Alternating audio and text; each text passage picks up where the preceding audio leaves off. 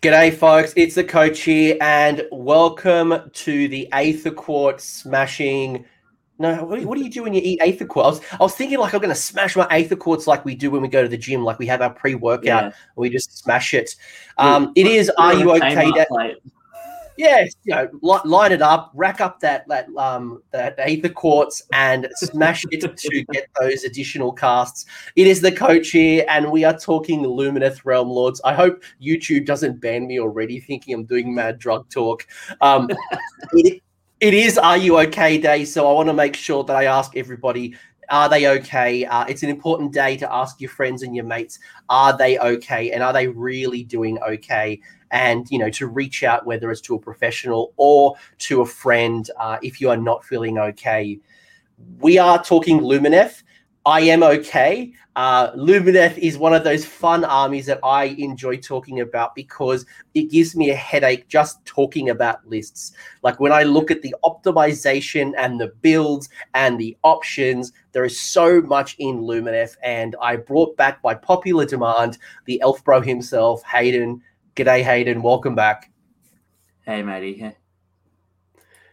oh my god, dude. I'm still waking up, brother.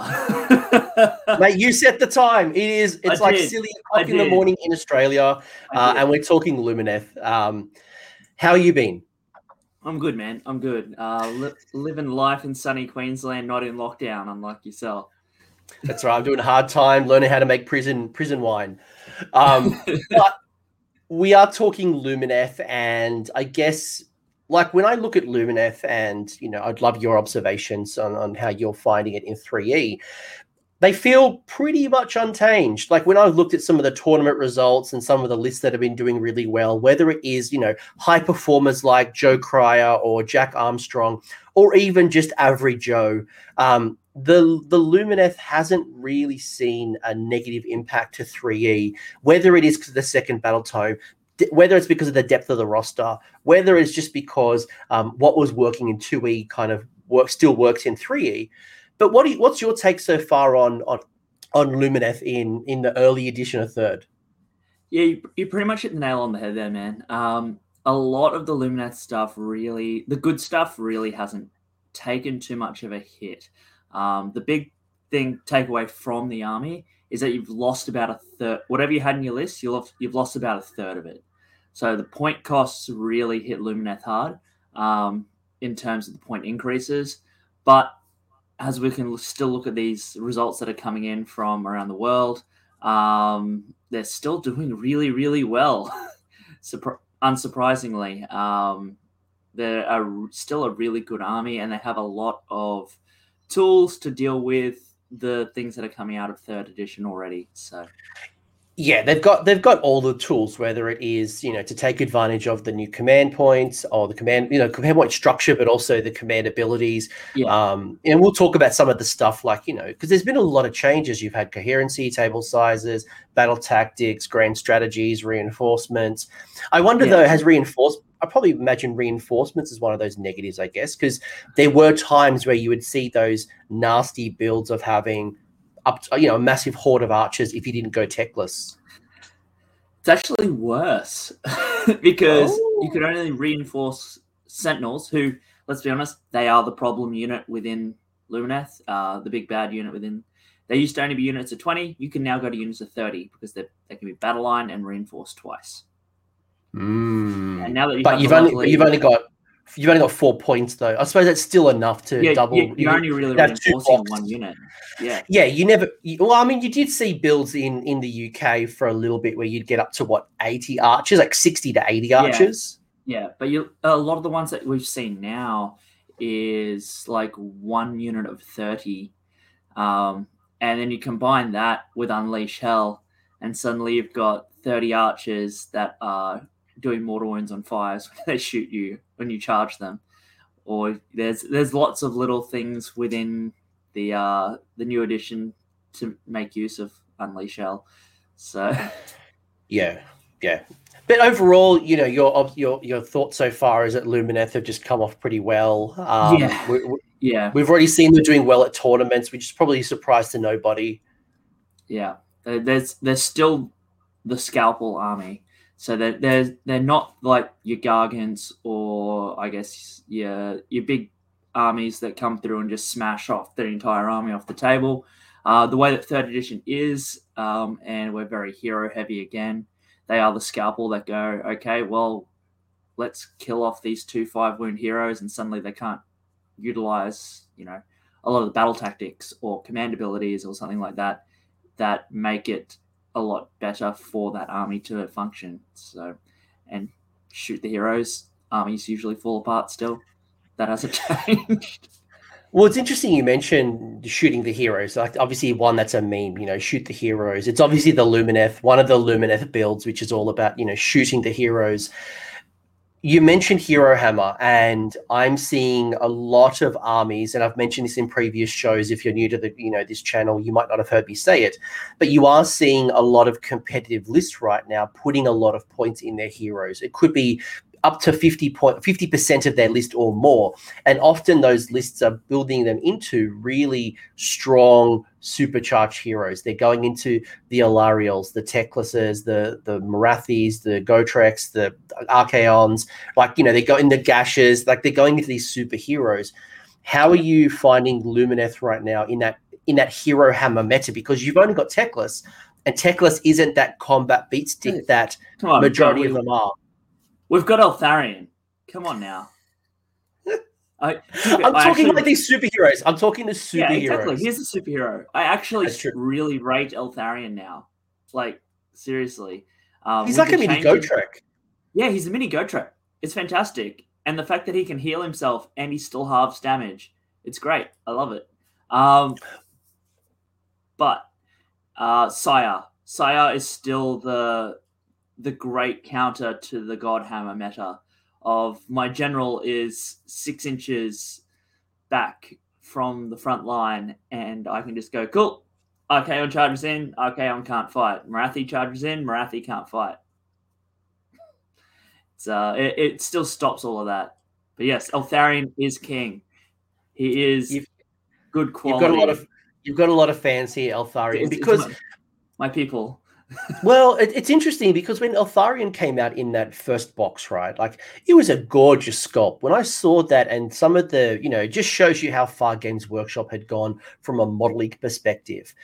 But I think I'd only seen it on the table like against myself probably once. It seemed yeah. like that model that everyone really wanted to, but they'd rather just put in Warden Sentinels, Cathallar, endless spells. That it was that first model that had to be dropped because they wanted something else.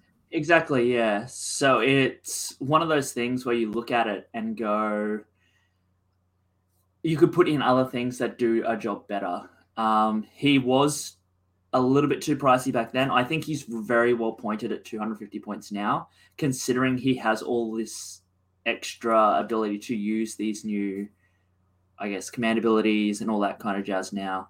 So it's uh it's very good.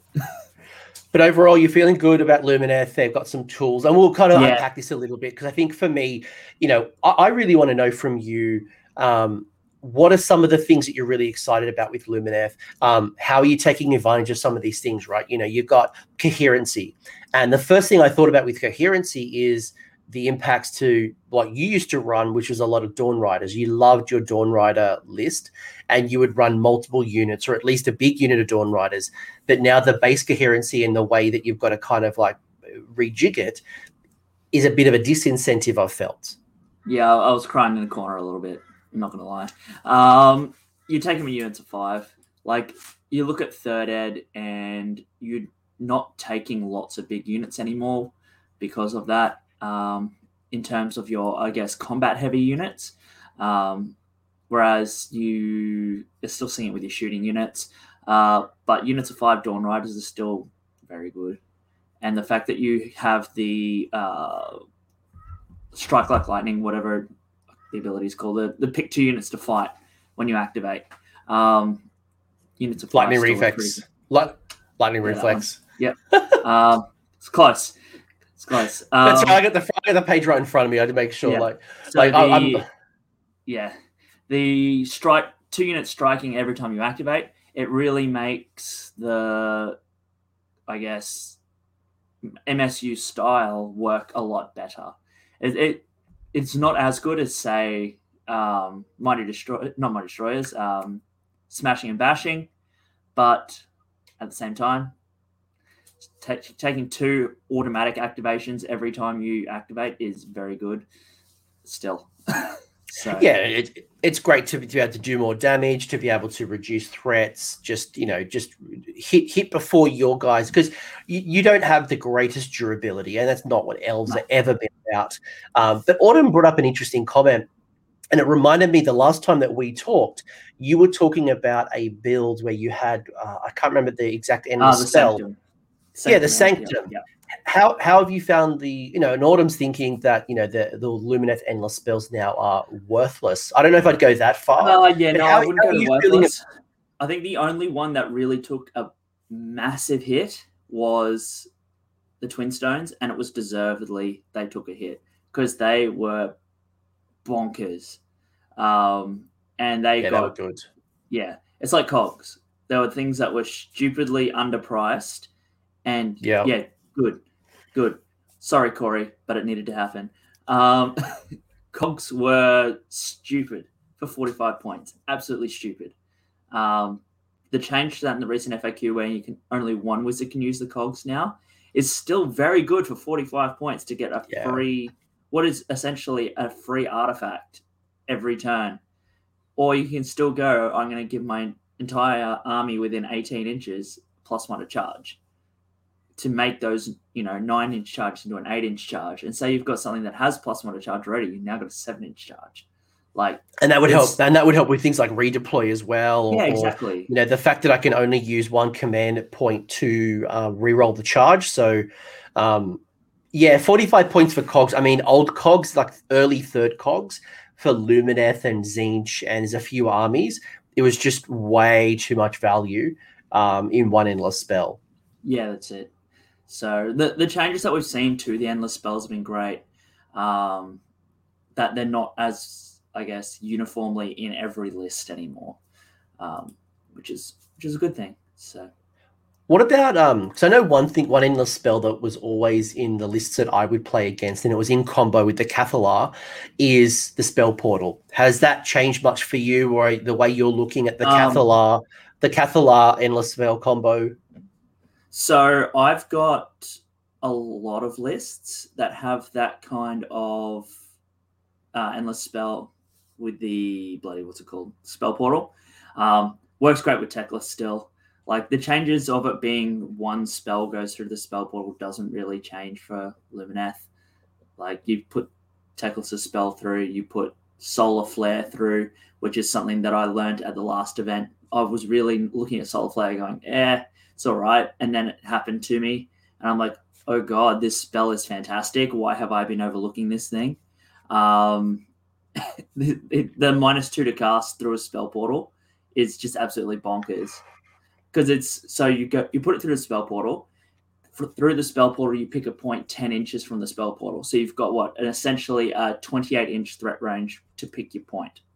From there, it's t- within 12 inches of that point, is minus two to cast for, for wizards. So if you're coming up against an enemy Lumineth army, you're coming up against Seraphon, Nagash. It, it Nagash suddenly can't doesn't have plus three. Um, it's very good. Like yeah. if you don't have someone like Teclis it, who can't be modified, it's very very good. Like, yeah, I think it kind of shows you that they are a scalpel army, and you, there are some builds where you can be really alpha aggressive. But you know, the tools that Lumineth really bring to the table is being able to unpick, and you know, you can really unravel. Um, that's a, probably what, what comes to my mind, like grabbing like one thread of yarn from a shirt, and you just pull it, and then it, the whole kind of this unravels over time. And there are there are different builds, right? You know, I've seen, and I've mentioned Joe Cryer in the past um, around the Fox build, and there's that really oppressive kind of Fox build that is out there and just pinning people in the deployment zones. You've still got the Jack Armstrong build that's been running around. I mean, it's not the, the Jack Armstrong it, build, it, but Jack, the, Jack, Jack has done really, really well with it. Yeah, it, it's the Syar Warden Sentinel build that, that has been around for a, since the book dropped. Like that's it's Yeah. it's been the list. Um, it's just I, I I only call it the Jack one because he's done really well at uh, one of the most recent tournaments, and probably someone of no, notoriety who's also done really well. So um, it's still working in three E. Yeah. So there's still those lists running around. The Fox build's really good. I personally am not a big fan of those kind of lists, um, just because I like actually engaging with my opponent and not just having them sit there on their phone and hating life. Um, but the Fox build's really good in terms of, like, like we were saying before, where Lumineth is the scalpel army. And if you have four Foxes that do Rend 2 for D3 with a lot of shots, with lots of movement, you're not killing bit you're not doing a lot of wins you're not bringing down a mega gargant every turn with that list but you're bringing down your i guess five to eight wound heroes that are keeping key things alive or giving out key abilities you're taking down cauldrons you're taking down you know in Daughters of Khaine you're taking down hags you're taking down eidolons you're taking down turtles. Like you you're killing one thing at a time, but you're really making sure you kill that thing. Yeah, and you're also able to use your your, your high movement to be able to get into their Exactly. deployment zone, which is like I was talking to one of um, one of the opponents that played against the Joe list at um, at Summer Slaughter, and he was saying that you know his gar- I think it was his Gargants were ul- ultimately pinned in the deployment zone, and there wasn't a lot of shooting, and you need a lot of shooting to be able to handle the fox. Yeah. Otherwise, the high movement. By the way, for anyone who doesn't know what that list is, is very basic. Obviously, you got 30, 30 of your um, your Sentinels, you know your basic battle line and stuff, but then you've got three of the Wind Spirits plus um, uh, Sevireth. So you're using four foxes, and I've even seen lists where it's been five foxes just Yeah. running around, just just it's madness. Yeah. Best way to beat five foxes is use Chrome. Fair enough. People are talking a lot about um, the great nations. I was going to call you temples, but you're not. You're not. You're not temples. You're great nations. Um, where do you think all of the great nations stand? Do you think that the ones that were popular last year are still the right ones? Is there any that are kind of fallen out of favor, or do you think there's some that have even become favorable? there's a I think there's a couple that are really, really good. Um, big shout out to the Illuminati in the chat. Love it, my people. So I'm a big fan of Alumnia, um, both from a law standpoint and from their abilities. Um, I think the big winners out of this, um, I guess, change to third ed is Iliatha. I think is the biggest winner um, because Iliatha's whole thing is it's all about twins. So what they can do is they go, say you have two units of Vanari, so like a unit, two units of Sentinels. You can pick one to use a command ability in terms of, say, Unleash Hell, as long as they're within three inches of another Vanari unit, so another unit of Sentinels. Both units of Sentinels can use Unleash Hell in that phase for one command point. So you get shot by two units of Sentinels.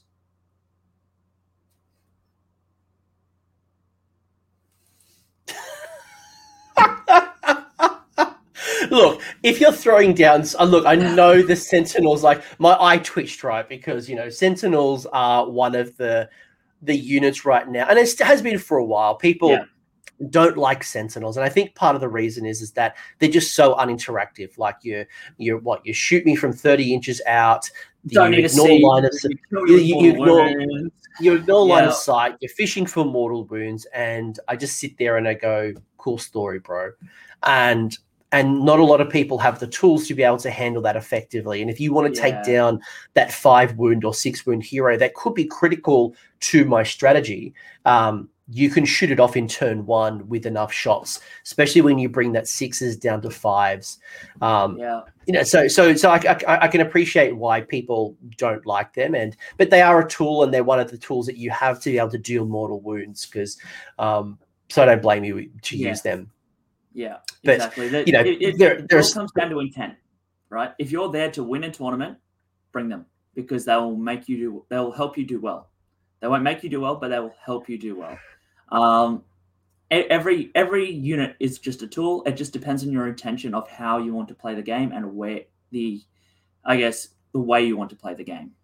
So maybe maybe leave them at home or maybe not bring take as yeah, many leave, leave them home for a, you, for a couch yeah if you casual ga- if you casual games club maybe maybe you know, bring units of 10 or something because um Lumineth, especially like when I look at Twitter and I look at some of the groups that you know all of us will all kind of converge, um, it seems to draw the most amount of emotion out of people that you know they have a NPE experience, you know, uh, that uh, that enjoy um, playing Lumineth. Sentinels. Well, I mean, you got you know you got the the Law yeah. Seeker as well, and there's a whole Law bunch. Seeker of... isn't as bad as what people are, are saying or what people originally thought. When you could take three of them, then that's that that was the big problem. Is that they got rid of the unique, then it was a problem. The fact and that they're now unique again, they're not a problem. They die super quick. Like if you if you know what you're doing, they die real, real, real, real quick. So that uh, they're not Loreseekers aren't really a problem. So so let so let me ask you a couple of quick questions, right? Let's call these the rapid fire questions. Yeah. Teclis. Last year, Teclis was uh, decide well, it was a 50-50 split. Some people said Teclis was an auto include. Some people said Teclis was a trap. He's a lot of points. Both. He's a big wizard. Still, still. Both. Where do you stand? Yeah, where do you stand on Teclis and why? So Teclis is still both. I still think he's a trap, but I also see the value in Teclis, especially now with miscasts around. Um, you don't have to roll dice for him. Uh, he's great for the utility, like we were talking about before. With a lot of uh, tournaments going now, you have to put your spells for those characters on the list. Teclis goes, cool, screw you guys, I know everything. I know three spell lores, I know my two War Scroll spells, and I give my entire army plus one to cast. He's very good. He's 740 points, and especially with the way that we can currently stack saves, he is very hard to kill because you can go all out defense, you can go Mystic Shield, you can go Aether Quartz for plus three to save. So Alpha Strike and KO armies aren't as much of a problem anymore. And then he just heals up. Uh, I've, I've got a list with him in Helon um, where he gets plus uh, he gets all these pluses to save, but he's also my, an Alpha Strike unit in that list where he goes forward with speed of Hysh on, drops out the Rune of Petrifaction, drops out his nuke, charges, and then because he's got speed of Hysh, uses the command ability to retreat at the end of the phase at double his movement. Does he have a ward bubble? Was there a spell that allowed you to yeah, get? It's, it's one of his signature spells. There's protection of yeah. Teclis, which is in you can't have protection of Teclis and protection of Hysh on at the same time. So you can't have two ward safe bubbles. Excuse me. Um, so it's 18 inches from Teclis. Right. So he can go in, and then because he's got speed of Hysh on him, he can just retreat 24 inches at the end of the combat phase because Helon is a good thing, apparently, as well. Yeah, I think you know. Uh, would would you just grab Teclis and just drop it into any generic list? Well, I mean, you could if he's a favorite could, model. If it's your favorite model and you just want to run yeah, it for exactly. lols, sure, why not? But I think Hades made a really good comment here. Is if you're going down a very heavy magic, you're taking endless spells, you're taking the Cathallar, you're taking a whole bunch, like you're focusing yeah. your Aether Quartz. It's, no, it's hard because if you're taking a very magic heavy list, you want him in there for the bonuses, but you also don't want him in there because you want to focus on being able to spread the board. Because, like we were saying before, he's 740 points, and most things in Lumineth went up by 30, you know, 20 to 30 points. You're losing a lot of your list. So suddenly here's yeah. a big model for 740 points that's taking up a lot of your list. If you don't have enough bodies and you've got something in Teclis who is fairly squishy still. In in terms of Godhammer, still fairly squishy. In terms of Lumineth, he's a lot more tanky now. But he can still die really, really quickly and easily. You can just heal him back up easier now. Any so, any endless spells? I know, I know we kind of talked about some of the spells changes, but are there endless spells that you would like in a Teclis focus build? Because I know you've got one in the list we're going to talk about later in the show. Uh, Rune of Petrifaction uh, petrification, sorry, not petrifaction, um, is very good. for throwing it out because it's like a Lumineth version of the uh, Warp Lightning Vortex. Um, it's 70 points, six inches from the base, start of the combat phase on a four up, D3 mortal wounds, minus one to runs and charges around around it, and it's also you roll again at the end of the movement phase. So then it's potentially two lots of D3 mortal wounds on a four up in the movement phase to stuff. So and and talking about Teclis as well, I think that's probably one of the challenges that Paul's kind of mentioned was that Sentinels all went up ten points. Yes, um, a this is and then your Wardens went up twenty five points. So one, it was a weird. Yeah, you would is- every, this is- everyone in everyone in world expected the other way around. this is a big argument that I've had in terms of the points changes and how I was a little bit disgusted by it because it's they've ac- account because because wardens make other things battle line right? That's why they went up in points so much. They're a wizard. Wizards are good still. The fact that wizards are such a big part of third ed is a big thing. But the issue is is that they accounted for the points cost of sentinels within wardens. So people who didn't take sentinels like myself got hit. So my I can't run my Dawn Rider build anymore because not only did the Wardens go up, that made the Dawn Riders battle line. The Dawn Riders went up. And these two units weren't as bad as what Sentinels were. So Sentinels should have been, you know, 160, 170 points for a unit of 10 minimum. Whereas you look at Wardens, Wardens going up to 130, 140, that's perfectly fine. Or even 130, 135, should I say. So, because they were 120 before. So, a 10 to 15 point increase, perfectly fine, keeps in line with the rest of the army. The fact they went up like that is just absolutely bonkers because it then goes on the rest of the army. There's a flow on effect. There's a flow It's on a- yeah, effect. it's a and context. Yeah. And you're right. Like when I thought, when I saw the changes, like I can honestly say, because I've, you know, like I'm on, I'm on all the social medias. I'm seeing, you know, Facebook comments. I'm seeing Twitter comments. I got my own Discord. Like I'm looking at everything, and I don't think I've ever seen anyone complain about wardens. Like I don't Um, think people like. I mean, in the scale of grand grand things, Yeah. you know, you Yeah, exactly. they're they're not they're not that high. So uh, you're right. I think they kind of copped it a little bit. Yeah, so like you look at it and go, Wardens are great in combat. They got a lot of attacks. They do mortal wounds still. You know, they they, they still have all the tools, but they melt like paper. they got a four up save. They have one wound each, and they are the worst models to play with because they're spear snap all the time. That's you- should get a discount in points because your spear snap. Um, I I did say this was going to be like rapid fire questions, and like th- there was complete opposite of what happened. So, talk Teclis or no Teclis. Is it the time for the beefer of secrets, whether it's named or unnamed? We Uh, are the- in Gur. We're in Gur. We're in Gur. So you're getting additional victory points for monsters. Um, Yeah. Monster meta. You got the you know the most uh, monstrous Yeah. rampages. Beefer of secrets. So I like the the uh the old uh, Red Bull, as I'm calling it. Yep. uh, that gives you wings. Um, I think he's great. Uh, this is not this is not Avalenor. I think Avalenor is um, not so great anymore in terms of his he's only rend one. That's his problem. So because of all the save save stacking, five damage is great, but you've got to be able to get through it. Um, he's now no longer the I can kill everything because I've got a lot of attacks at damage five. Um, you can just go sick.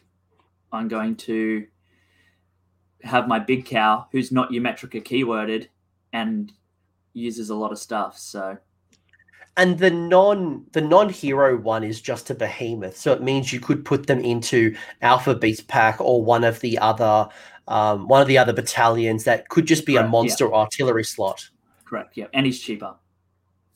yeah obviously and cheaper as well Yeah. but you know just give you like you know you could for example take two of those non-heroed um, battle cows Potentially, yeah. and and you know but like you could put two of them in right get the alpha beast pack and then you could get it a free is it free six or free d6 inches before the game starts so if you wanted to go really aggressive Oh, on with- alpha with Illumina, was it? No the the the non-hero Oh, the um, yeah, the D6. yeah Yeah, yeah but, yeah, but yeah, you, yeah. yeah, you need to take the two though. So That's what I'm saying. Like if you took two, like I'm saying, if you Yeah, took yeah. two, you Yeah. could go down that you route. could, yeah, but then but then you're like we were saying, the amount of points that you're sinking into that versus how many models you're getting is not not fantastic. So- I have seen I have seen people like um like what we what's mentioning in the chat, people looking at other monsters outside, you know, whether it is the Leviathan from Deepkin, um Yeah. the shark lost its its monster keyword, unfortunately. It was one of the allies that I was Yeah. looking into, but it it did change. But Levi- Leviathans are real good. They are real, real good. I, I really underestimated them. I came up against someone running three the other day, and I was just like, hot damn. Um, they barely bracket. They got a lot of damage, and they're really tanky. and they got that bite as well, that mortal wound bite. Yeah. Um, one thing that I do want to bring up with in terms of allies as well before we before I forget is that uh, soul scryers are something that I'm looking at allying in specifically for curse because curse with blade lords seems absolutely funky. I, I if anyone who's been watching my show, I have a love and hate relationship with curse right now because you've got to be within nine inches of what you want to curse, and all the teleport shenanigans put you outside of nine. Yeah. So you need to find a way that you either play for the double turn and you set yourself up to then curse later. Yeah. You're durable enough to accept the loss if you lose the priority roll and you curse later. Or you need some other way to get in front, whether it's a pre-game move, whether it's a hero phase move, or something that can curse. I don't know. That's my love-hate relationship. I love the Yeah. idea. I haven't found how I can execute it yet. Yeah. So a lot of the things with especially um, this style of list that I've built a lot of the time, it's a counterpunch list. So you have your guy sitting behind, um, and then you just throw it out at them over the top. So you've got your Stone Guard, and then you've got your Blade Lords behind your Stone Guard, and you throw Curse out over the top. So How have you found the monster meta, by the way? Because we are we are either giving away a CP when you or CP a, a victory point when you lose a monster, and you don't have a lot of monsters. And No. obviously, you have really good spell casting, so metamorphosis works really well. Hey, Bucky, um, you've Yeah. got metamorphosis that works really well, but you don't Yeah. have a lot of monsters outside of that. Yeah, exactly. So we've got the cow and we've got Teclis. They are our monsters.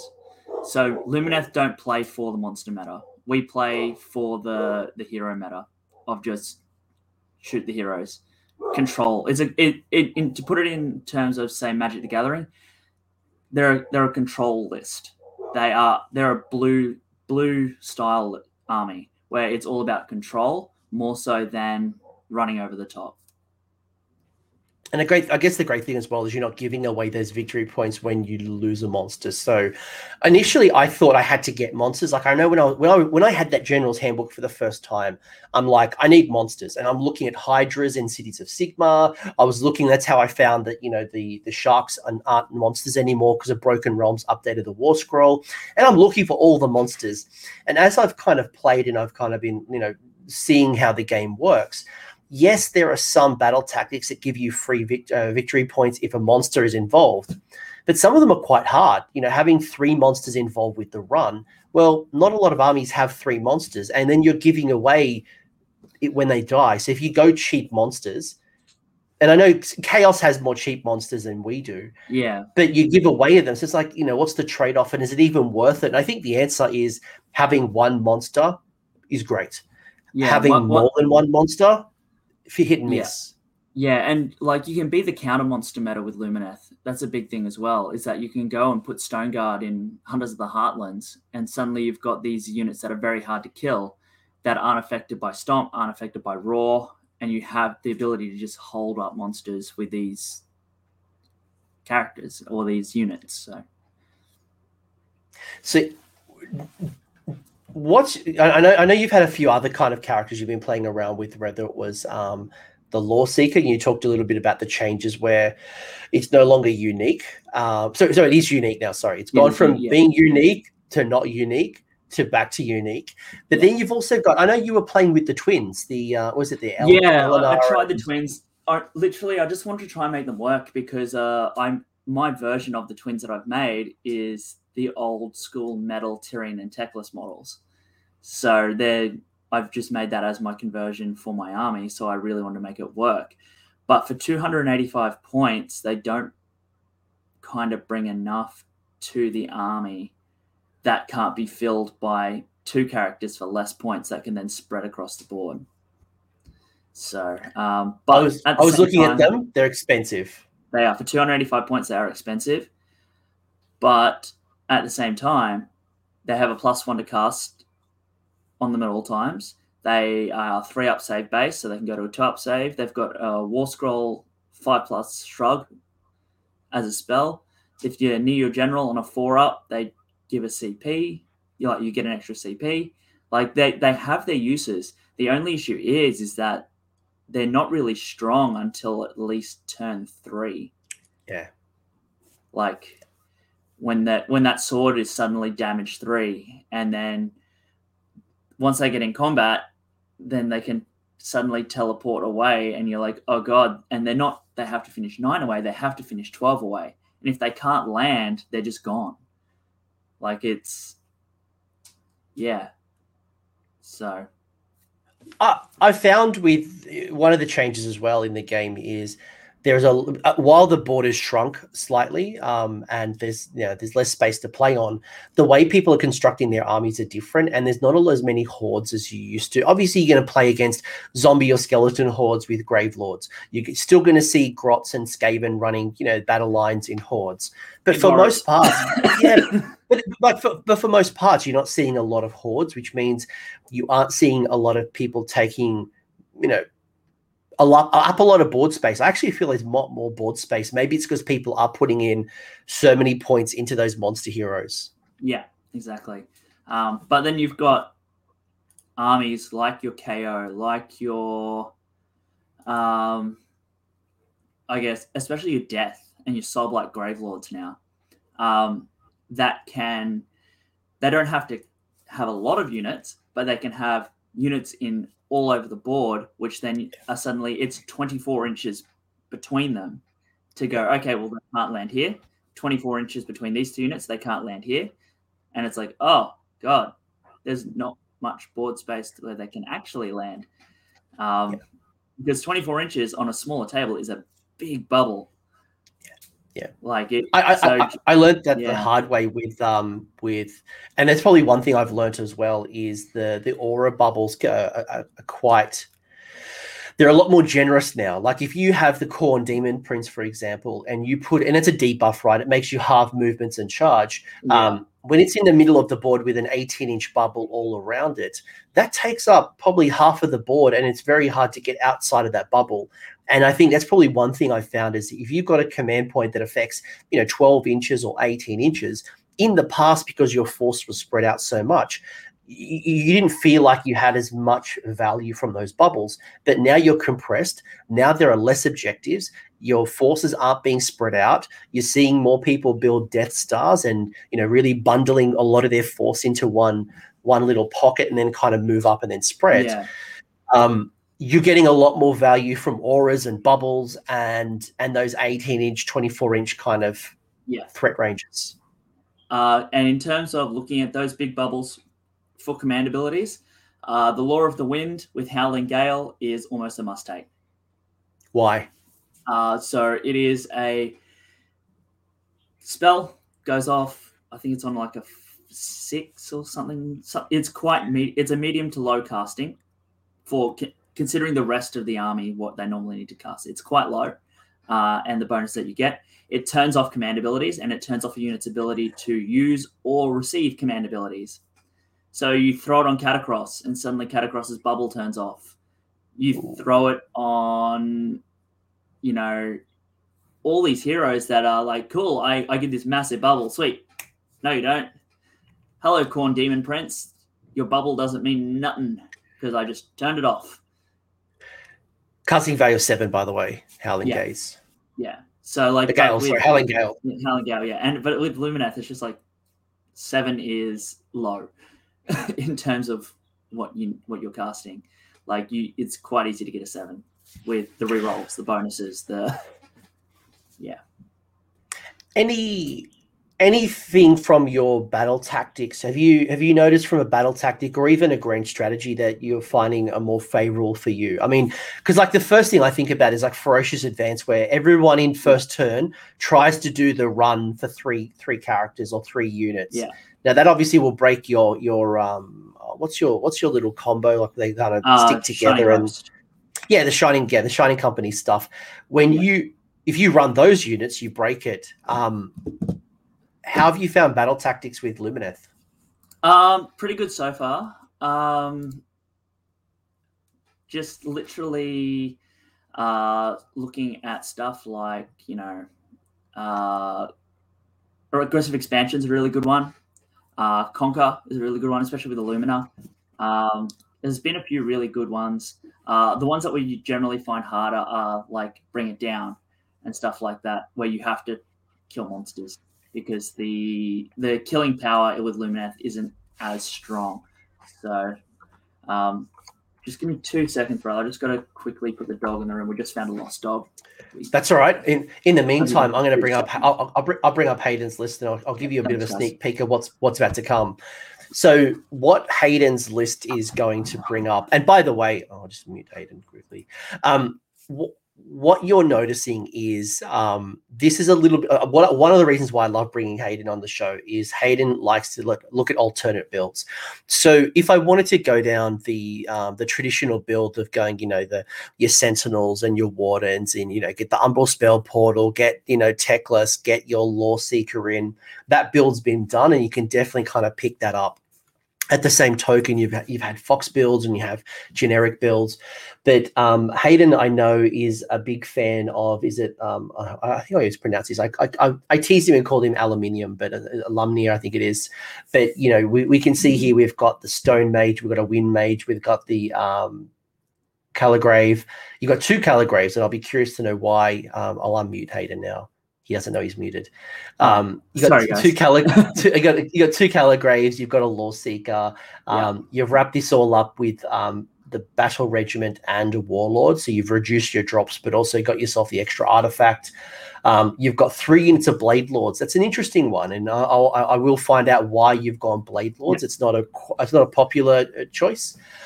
Um, you've got some battle cattle, but specifically the the small moves. You've got two units of Stone Guard, which I know early on people talked about, but rarely did people actually put those Stone Guard in. So I'll be curious to know why you've you've gone back to to the old school. You got your Dawn Riders as well, and then you've you finished off with a um, Spirit of the Mountain and Cogs.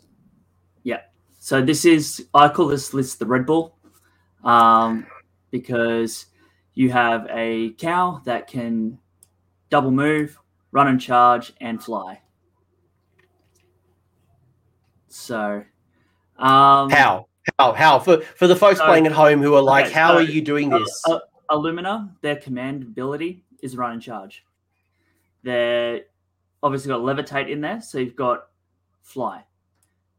Then you've got So levitate is Uh, the universal spell. So that, universal that is spell, coming yeah. that is coming out of the core book, not out of the Yeah. Lumineth book. Yeah, and then you've got speed of Hysh for doubling move characteristic. So you've got a cow that can move 12 base with a six inch run. So it's moving 18 and then charging. If you want to alpha strike with a cow. Or it can Why? Why? Why would you? Why would you do that? Like, like, talk to me about why you'd want to make a super fast flying. Because um, that's the one of the thing that Spirit of the Mountains lack is speed.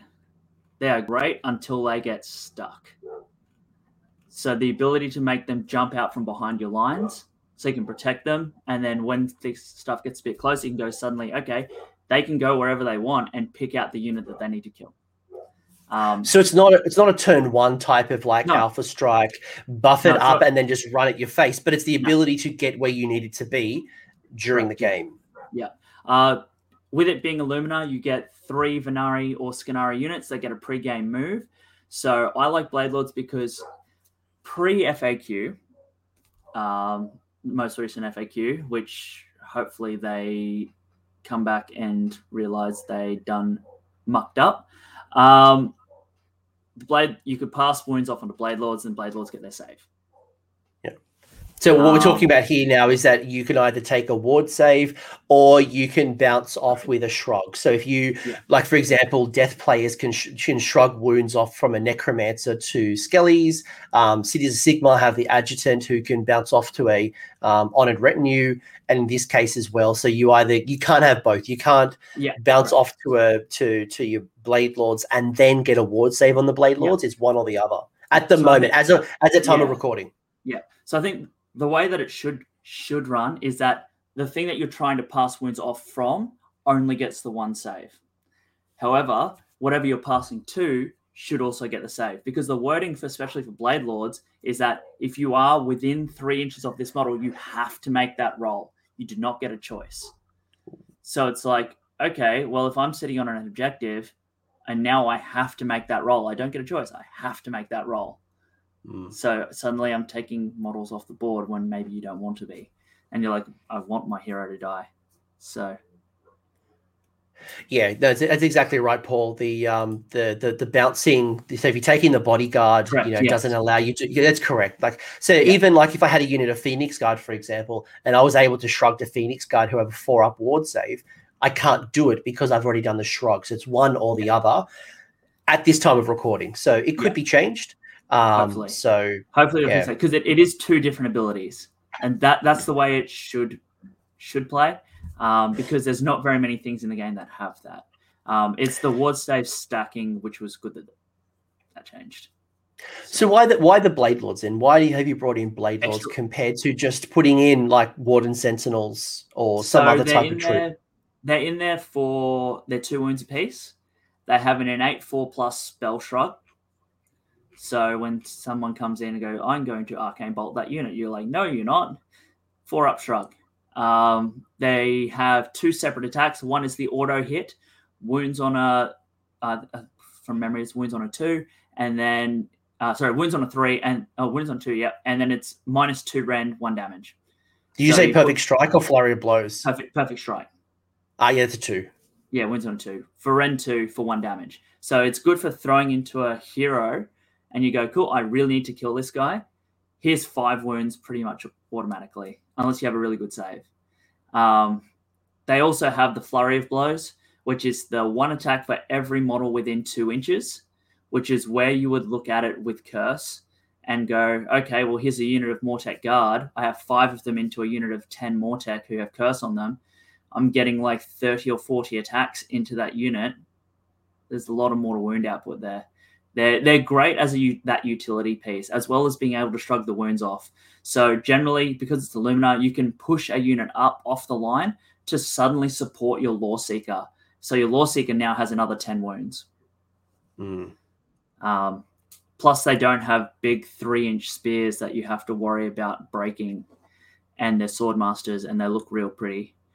They remind you of the old, the old high Yeah. elf um, sword Yeah. masters. So they are, they are pretty neat, and they're a different build. You know, I think you know Hayden. I know you have been here from the start, and I know you were playing a lot with Sentinels and Wardens and Dawn Riders, and this is a different look at that in that type of build. So I, I do like seeing them on the table. I haven't seen them on the table yet, but I'd like to see more of them. Yeah, So I think a- a they, lot- bring some, they bring they bring something different. Yeah, a lot of the new builds do have Blade Lords in there for that extra wound capability. Um, they are very good at what they do. Uh, that their role is to keep things alive, um, and they do it well at, at, at time of writing. Um, with it being Alumnia as well, you do get that pre-game move. It is your movement characteristic that you get that pre-game move with. So your unit of Dawn Riders or two unit of Dawn Riders in this list can move 14 inches bet- before the game starts.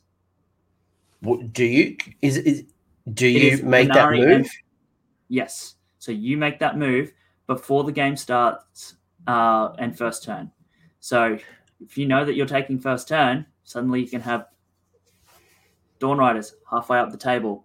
Cool. I know I'm going to take first. They've suddenly moved 28 from the back line. And I guess I guess in that case you're going to want to probably dr- go to a one drop or go as close to a one drop. If you're going to do that, you don't want Yeah, to make exactly. a pre-game move, and you Yeah. don't you don't get to go who's who goes first. Exactly. Yeah. So it, it's good for know, knowing how many drops your opponent is and going, okay, well, are they going to give me first? Yes or no? See what their list is like. But it, it, again, it, it's a toolbox thing. So if they have a low model count army, you can then screen out with Dawn Riders halfway up the table so they can't get to the rest of your army. There's there's lots of things you can do with them. I'm seeing a lot of discussion, by the way, about the Blade Lords and the bouncing of wounds. So um, yeah. we, we we both agreed prior to jumping on this on this chat that we think this still needs requiring more FAQ. I think it needs further clarity. Right now, as it stands, I think you'll probably see people will rule it as one or the other. Um, yeah. Because as a cities player, I've mentioned it earlier, I could have an anointed. Um, I bounce the wound off to a Phoenix Guard am I allowed to do it? I think right now the answer is no, but um, I know people are seeking further clarity because we've already had a ward say debacle. Um, so it's also depending on how your tournament organizer reads that rule, and a lot of them have just said one or the other. Yeah.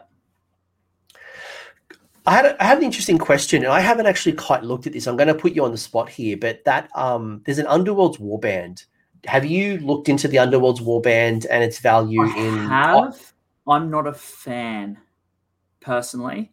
I don't think they bring enough to the table for what they do.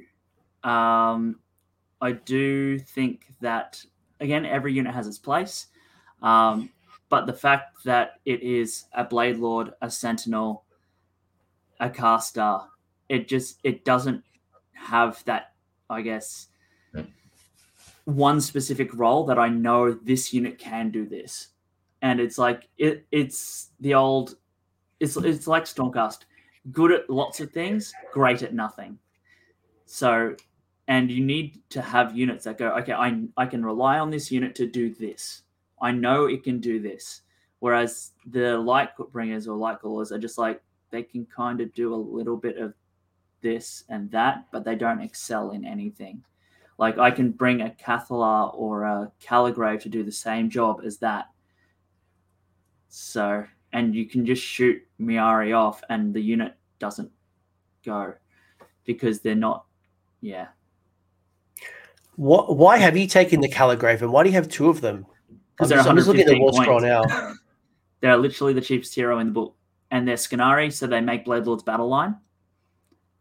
They do the same, exactly the same job as a Cathallar, minus the shifting of Aether Quartz in the battle shop. They're there, they're there literally to one to sit in my shrine and give out buffs, um, and also their once per game ability is pretty good as well, where they pick a point on the board, plus one to cast and ignore battle shock if you roll over the battle round. Sorry, and I guess because you're not because you're not taking the wardens and the sentinels, you don't need to worry about the bravery stuff. So it's less of an impact for you, which is probably where yeah. the Cath- uh, the Calligrave comes in. You're getting the free CP or free command ability every turn. Sorry, from the shrine anyway. So it's like cool. I can on a two up make a unit immune to battle shock, or I can literally just go sick. Uh, I'm going to use my free command ability to make that unit immune to battle shock. But like you can see in this list, it's units of five, so battle shock really isn't an issue anyway. Like if you're taking big units, so if you have a unit of 30 wardens or 30 sentinels, definitely take a Cathallar.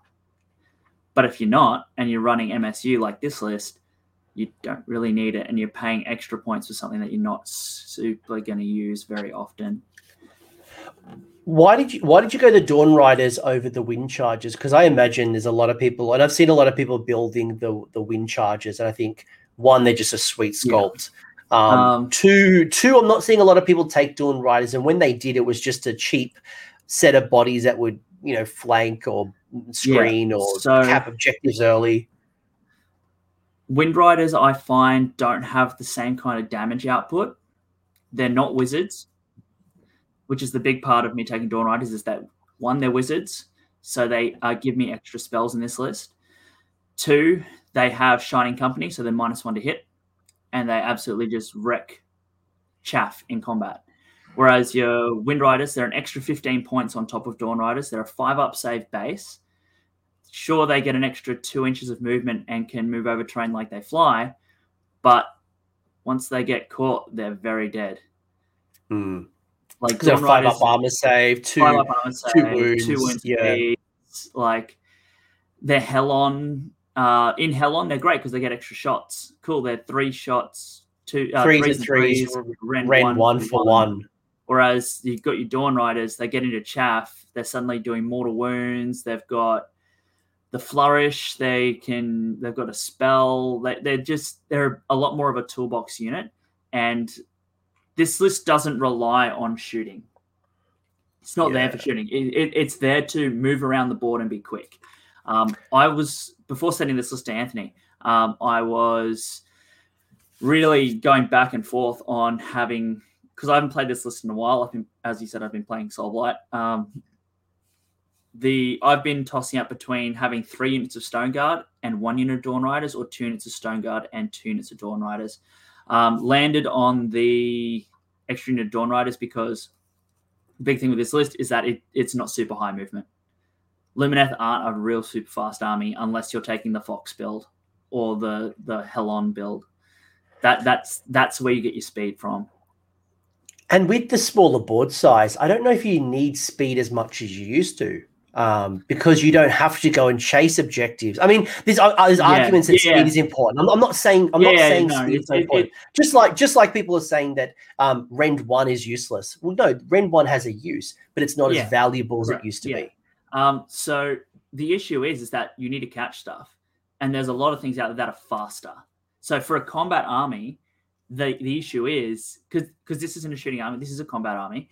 Um, things like Soul Blight, where most things are movement eight or more, unless you're taking zombies and Death Rattle. Like you look at Blood Knights, Dire Wolves, all of the vampire stuff, they're all movement eight or higher. So you're moving four with your with your Stone Guard, you're moving six with your Blade Lords. Most things you're not catching a lot of stuff, like for a combat army, and then they can dictate where you fight.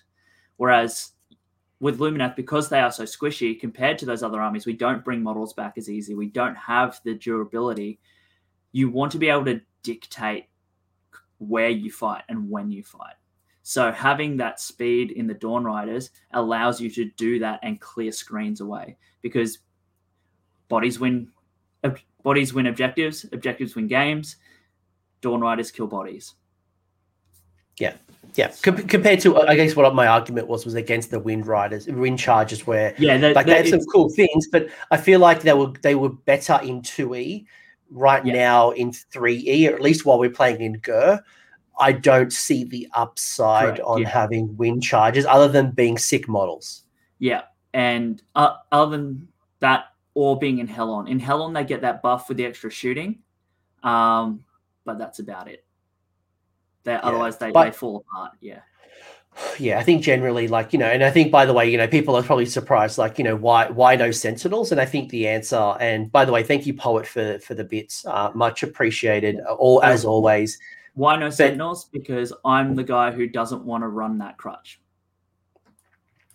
I think they're proven, right? Like you know, Yeah, and and exactly. by the way, this we- we're not here to say this is the the the, the one and only list to run. Correct, go yeah. take Hayden's list and go five and zero at the the biggest tournaments in the world.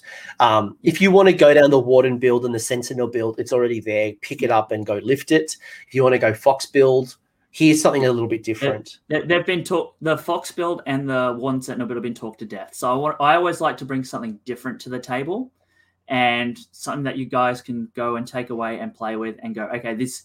Yes, you can play Lumineth, and you can have an engaging game with your opponent, rather than it being just you know. And if you wanna take- shoot. And if you want to take the Wardens and Sentinels, it's quite easy. Yeah, it- drop, it- some- you, you drop, drop some of the Stone Guard, drop one of the units or two units of, of Dawn Riders, um, switch out the Blade Lords to be Wardens um, Yeah, for your battle line. So Exactly. Yeah. It, there's definitely different uses for different different units, and we, we've been going. It's pretty much been the main theme is that this army is a toolbox army, the same way that Soul Blight's a toolbox army. There, there's ways that you can play that aren't the one build, and you can still do well. You can still go three, two, four, one with a good, a decent list that you engage with your opponent. You don't have to. If you want to go five and zero, you can take those strongest strongest units in the book, the strongest army in the book, and go and do that. This list is more so for something that is a little bit different that makes you think a little bit more. Yeah, this, was more cities uh, as opposed to having a various tools that can respond yeah. to the game, and you, you're having a more engaging game. Uh, and it's probably one of the arguments that people would have as an opponent, where some people maybe feel bad being shot off the board by 30 Sentinels uh, before the game started. Talk to me about the Stone Guard. Talk to me about why you would bring them into so list. Because for me, Stone Guard got better. I don't understand how the argument is that they're worse. They went up 20 points Sure, they still ignore when Rend won. You now have all out defense plus Aether Quartz. So you can use all out defense every turn. So suddenly you have Stone Guard on a three up, ignoring Rend 1 every turn. Like you used to have to use Aether Quartz for that. You can now Mystic Shield them plus, you know, all out defense, and you suddenly have a two up save, ignoring Rend 1 on Stone Guard. You have well, not, not, not, not not two up. You're still yeah, but it's essentially you can, you, you can ignore yeah. yeah you can yeah, ignore, ignore Rend, two. two. Yeah. So outside of Ymetrica, you can ignore Rend two. The, that sorry. Yeah. St- no, just just just yeah, just in just in, just in case yeah. someone thinks that you, you, can actually go to two side. So it, it, no, it's a stack. The stacking saves allow you to again ignore Rend one and then essentially ignore Rend two in that. Yep. So it, it you can then use Aether Quartz, and then suddenly your Rend 2 is still plus one to your save because you essentially have plus three to your save. So there's definitely ways of getting great saves on Stone Guard and not have them die. Um, and the Diamond Pick hammers themselves are fantastic for just mortal wound output. Two attacks each, sixes do models instead of damage. So in the high save meta and like all these stacking saves, mortal wounds are invaluable. So any way that you can get mortal wounds are fantastic. Um, they're a good, um, I guess, anvil unit to stick in front of your squishy stuff because you don't really. If they die, cool. You're not really phased. If the stuff behind it dies that you're trying to protect, that's where you start having issues. So I've had uh, like flesh eater court stuff hit my front line um, and just bounce off my stone guard. I've had lots of things just bounce off the stone guard. And then the good thing you can do as well is that at the end of the combat phase, they push stuff away. So mm. you can go, mm. okay, well, I'm in, currently within three inches of the stuff behind. Sweet, I'm going to push them back. So now they're no longer within three inches, and my stuff behind is no longer locked in combat. So there are still in my opinion, the best screening unit in that book. And what's really cool as well is there's a couple of battle tactics which are going to be based around, you know, um, claiming claiming an objective or claiming two objectives or more objectives in your opponent. So all of a sudden, you know, you start denying an opponent. Um, you then start adding some of the other additional weird stuff like, um, you know, rally or redeploy or some of the cool new abilities, and you really do have that toolbox um, that allows you, you know, and, and to, to Hades' point, you know, it, there's a bit of babysitting, and you're right. Like it's yeah. it's not a point. These are these are not point and click lists, and I think no. some of the other builds are points and clicks. There is a bit of risk versus reward, but I think you you're seeing a bit more interactivity in this style of listing. You might enjoy your games a little bit more. But look, take take it what you take what you want. Yeah, Run some of the Stone Guard think reconsider Dawn Riders. I, you don't see a lot of Dawn Riders in people's no, lists, and I think Dawn Riders have always been good. Uh, they've never been great, but they've always been good. Um, and the fact that they are still one of the quickest units in the game, and you can get them moving 28 inches. I think uh, big unit of Dawn Riders in Helon is being slept on a little bit. Um, a unit unit of 10 in Helon, where you just do the pods at each end, and then speed of Hysh, cool, end of the combat phase. Uh, we're going to retreat 28 inches. So your your front line that's just smacked their army is now back on your side of the board and they have to come to you and you've now got a screen of dawn riders in front? Yeah. No it's i like it. I like it. I, li- I like some different builds and yeah. um what was i gonna i was gonna ask you something. Um uh, any Oh, I know what I was going to ask you. The question I ask a lot of order players, and I think there's two two things about uh, people are always curious about. Yeah. One, uh, little ginger ninja himself, Gotrek. Do you like? do you I've like? Got, Go- I've got a Gotrek Eltharion list in my back pocket. Um, I've played it a couple of times. It is very silly. I wrote it as a meme list when 3 3.0 dropped, thinking, oh, Gotrek's gonna just, just still be a still be a meme, still gonna be like not great. And then I'm like, this is Gotrek silly. Gotrek is very silly for his. But do you like him in Lumineth list? Do you like him or do you not like him? Uh, I he fills the role of a monster. So you have him in there if you don't have a Spirit of the Mountain, if you don't have a Teclis. Not not So- keyword monster, not keyword monster. Not keyword monster, but he, he fills the role that a monster does. So he's your damage dealer. He's your hammer. So you throw him out and he just annihilates everything he touches. Um, he the Gotrek Eltharion list, yeah. Yeah, exactly. Exactly. So that that list is Gotrek, Eltharion, three units of Blade Lords, three units of Stone Guard, uh Law Seeker, Calligrave, a couple of other little heroes in there as well. But like that, it, it's literally it. Is that you have they can go on separate sides of the board, or they can run around together, and then they've got two threats that people have to deal with because Eltharion kills a lot of stuff um, on his own, and Gotrek kills a lot of stuff. So if you come up against a Be'lakor, for example, it's like okay, cool. Who are you going to go with? You're going to Be'lakor, Gotrek, and then Eltharion can just do everything he can on the other flank, or do you Be'lakor, Got Eltharion, and then Gotrek just goes, I'm, I'm an angry dwarf who's just going to run at you.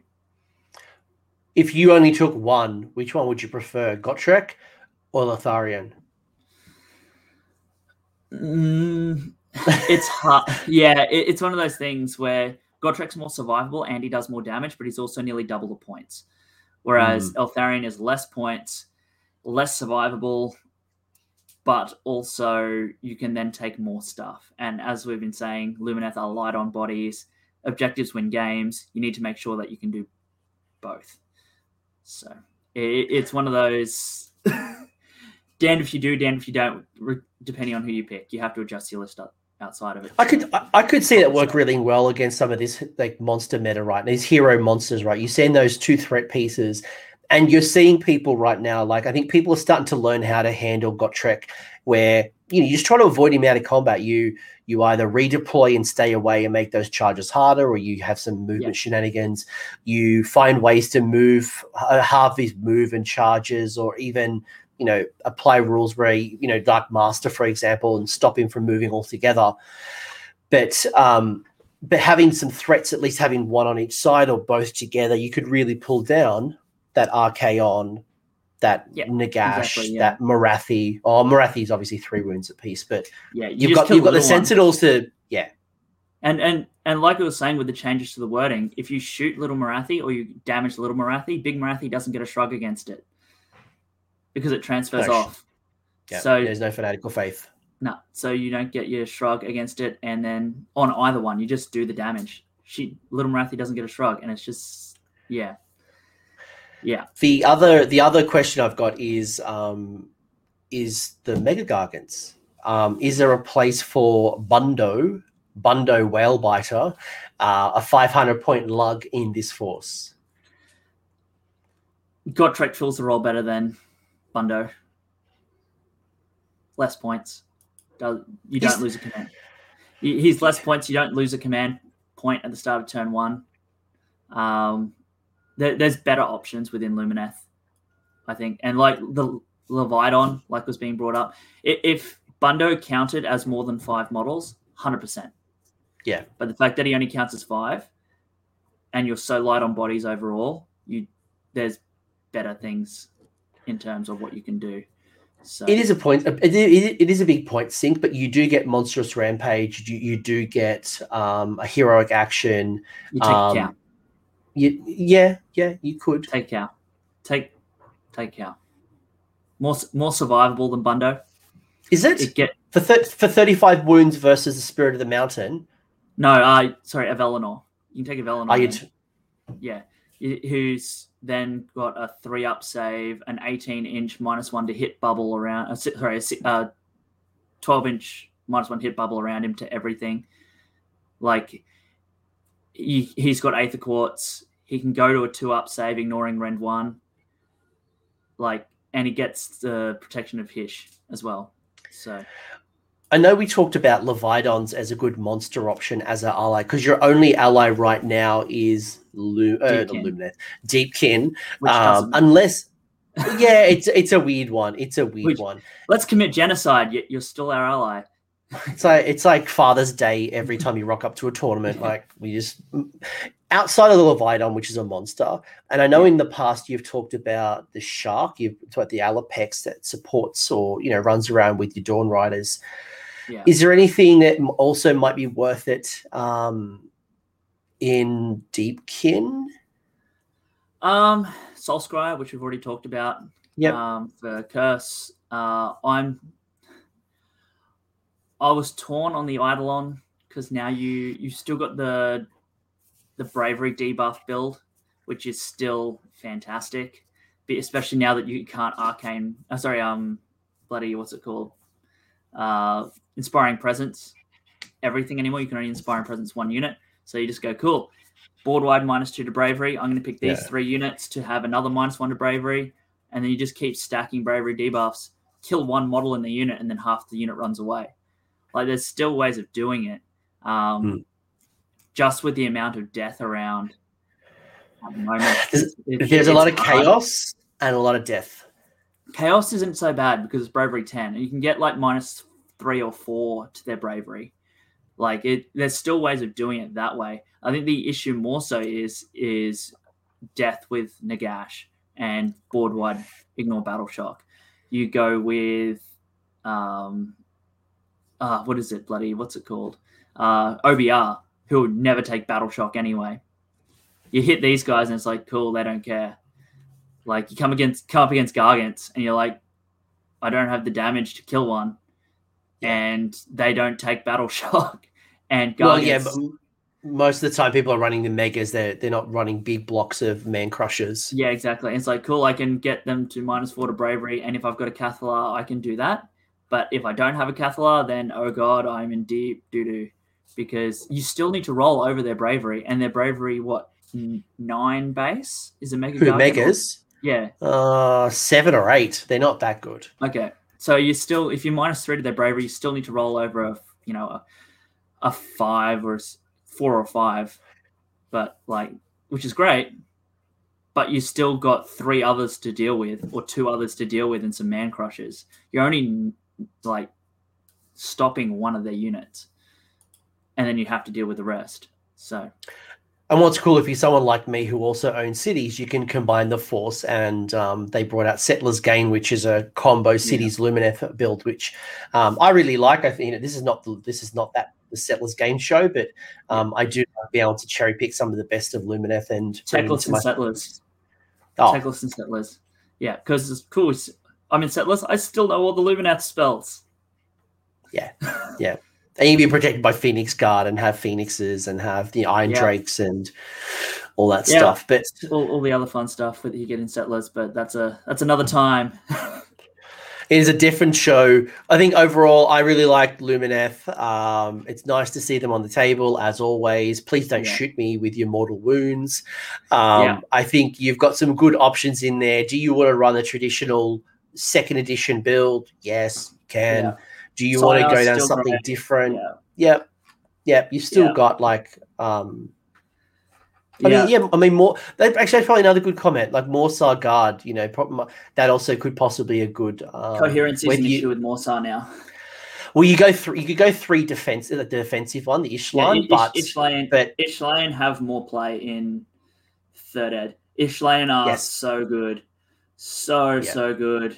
Um, but again, Deepkin show that's another one. But no, but it- it's a good ally choice. Yeah. It's a good ally Yeah, choice. But if you're going to go into allies, the the problem is when you go into Morrsarr, you take a unit of six, coherency starts And the- becoming an issue, and and, you're relying on the shock. points.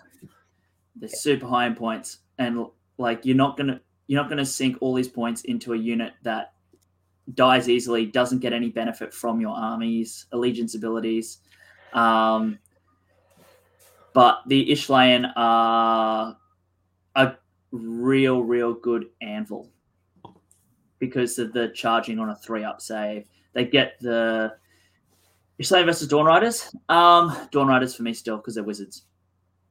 and they're natural inside your Yeah. army. the natural side of the army. They don't have any of the issues. Um, if you take them, you take them as an anvil.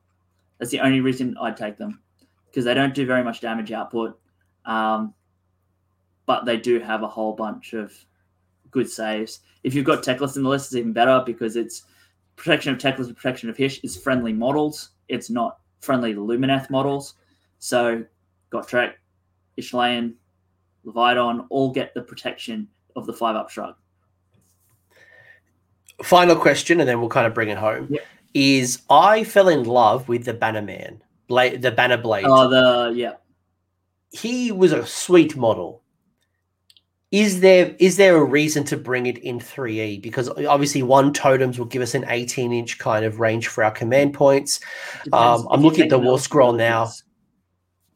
I think I think he works well in an Iliatha build with Wardens and Sentinels. You take him in place of like I have Calligraves in my list. You drop you drop a Calligrave and put him instead, and you sit him inside of your um, shrine, because then you're measuring from the outside of a shrine for the bubble, um, and you're giving your benefits that way um, Hmm. to all to that build. Uh, he, he's the yeah, martial He doesn't have a he doesn't have a command ability to to trigger from the other other than the obviously generic ones. and the ones from the temples. It's the one from the temples that you want to use. Of course, of course. I was looking at the War Scroll, going, "There's no command ability. Why would you? No, it's, why it's, would it's you the ones even from the bother?" temples. So it's the one from the sorry the great nations that you want to use it for. So it's yeah, that that that's where it generally um, is good. So All right. Final question, and then I'm going to have breakfast and walk the dog, and it's a nice way to end the show. Hades asked, uh, "Do you have any tips on the way you place the shrine?" um, generally, I'll look at where the objectives are or potentially are coming down, and then I'll sit three inches back from the front line, or just over three inches back from the front line for exactly that reason. Yeah, from, and the reason is monstrous rampage because in second edition, only it was only the mega gargants, specifically the gatebreaker And- mega gargant, and who could Sevireth. destroy. Oh yeah, and Sevireth, but I mean, at the time you didn't see a lot of Yeah. mirror match Sevireth, but I mean, you, you kind of do now. But the gatebreaker was destroying faction terrain. Now every monster has the ability to destroy faction terrain to turn it off. So, um, so you, you you obviously want to play aggressive with it to make the most of um, the abilities, but at the same time, you don't want to be too aggressive that uh, a monster gets into Yeah. the backfield, monster's able to get close to it, and then use um, one of the monstrous rampages. like we were saying though as well, a 24 inch bubble on the new table is very big. And with the changes to the shrine, which is now lo- no longer 12 inches turn one, and then when you have a guardian in it, it's turn from turn two onwards, it's 24 inches. It's now just always 24 inches. So it's you can sit it at the back and still have the bubble on their side of the table. It's a massive bubble. It's It massive. It's absolutely bananas, but that's just that's just me. So um, it, it's it is the best piece of faction terrain in the game, bar none. Bar none.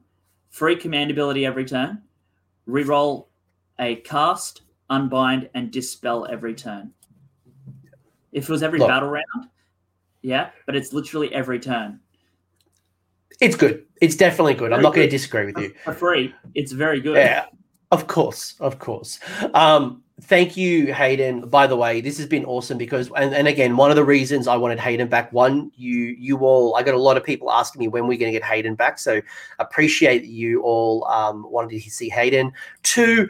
I, I really appreciated seeing a different way. Like I haven't seen a lot of wind mages, I haven't seen a lot of Calligraves, I haven't seen a lot of Stone Guard and Blade Lords.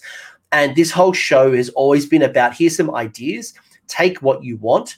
If you like something else, if you love your banner blade lord banner dude, if you love your fox build, if you love, I don't know, you love um kangaroos, the wind chargers, Yeah.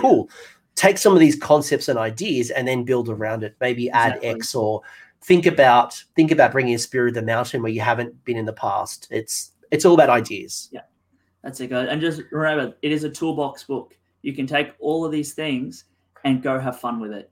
it, it's not a book where you have to take the one bill to be competitive.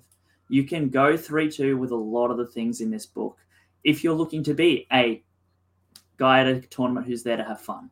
You can you can still go 3 2 with a fun list. You don't have to go, I'm going to take a fun list and then expect to lose every game.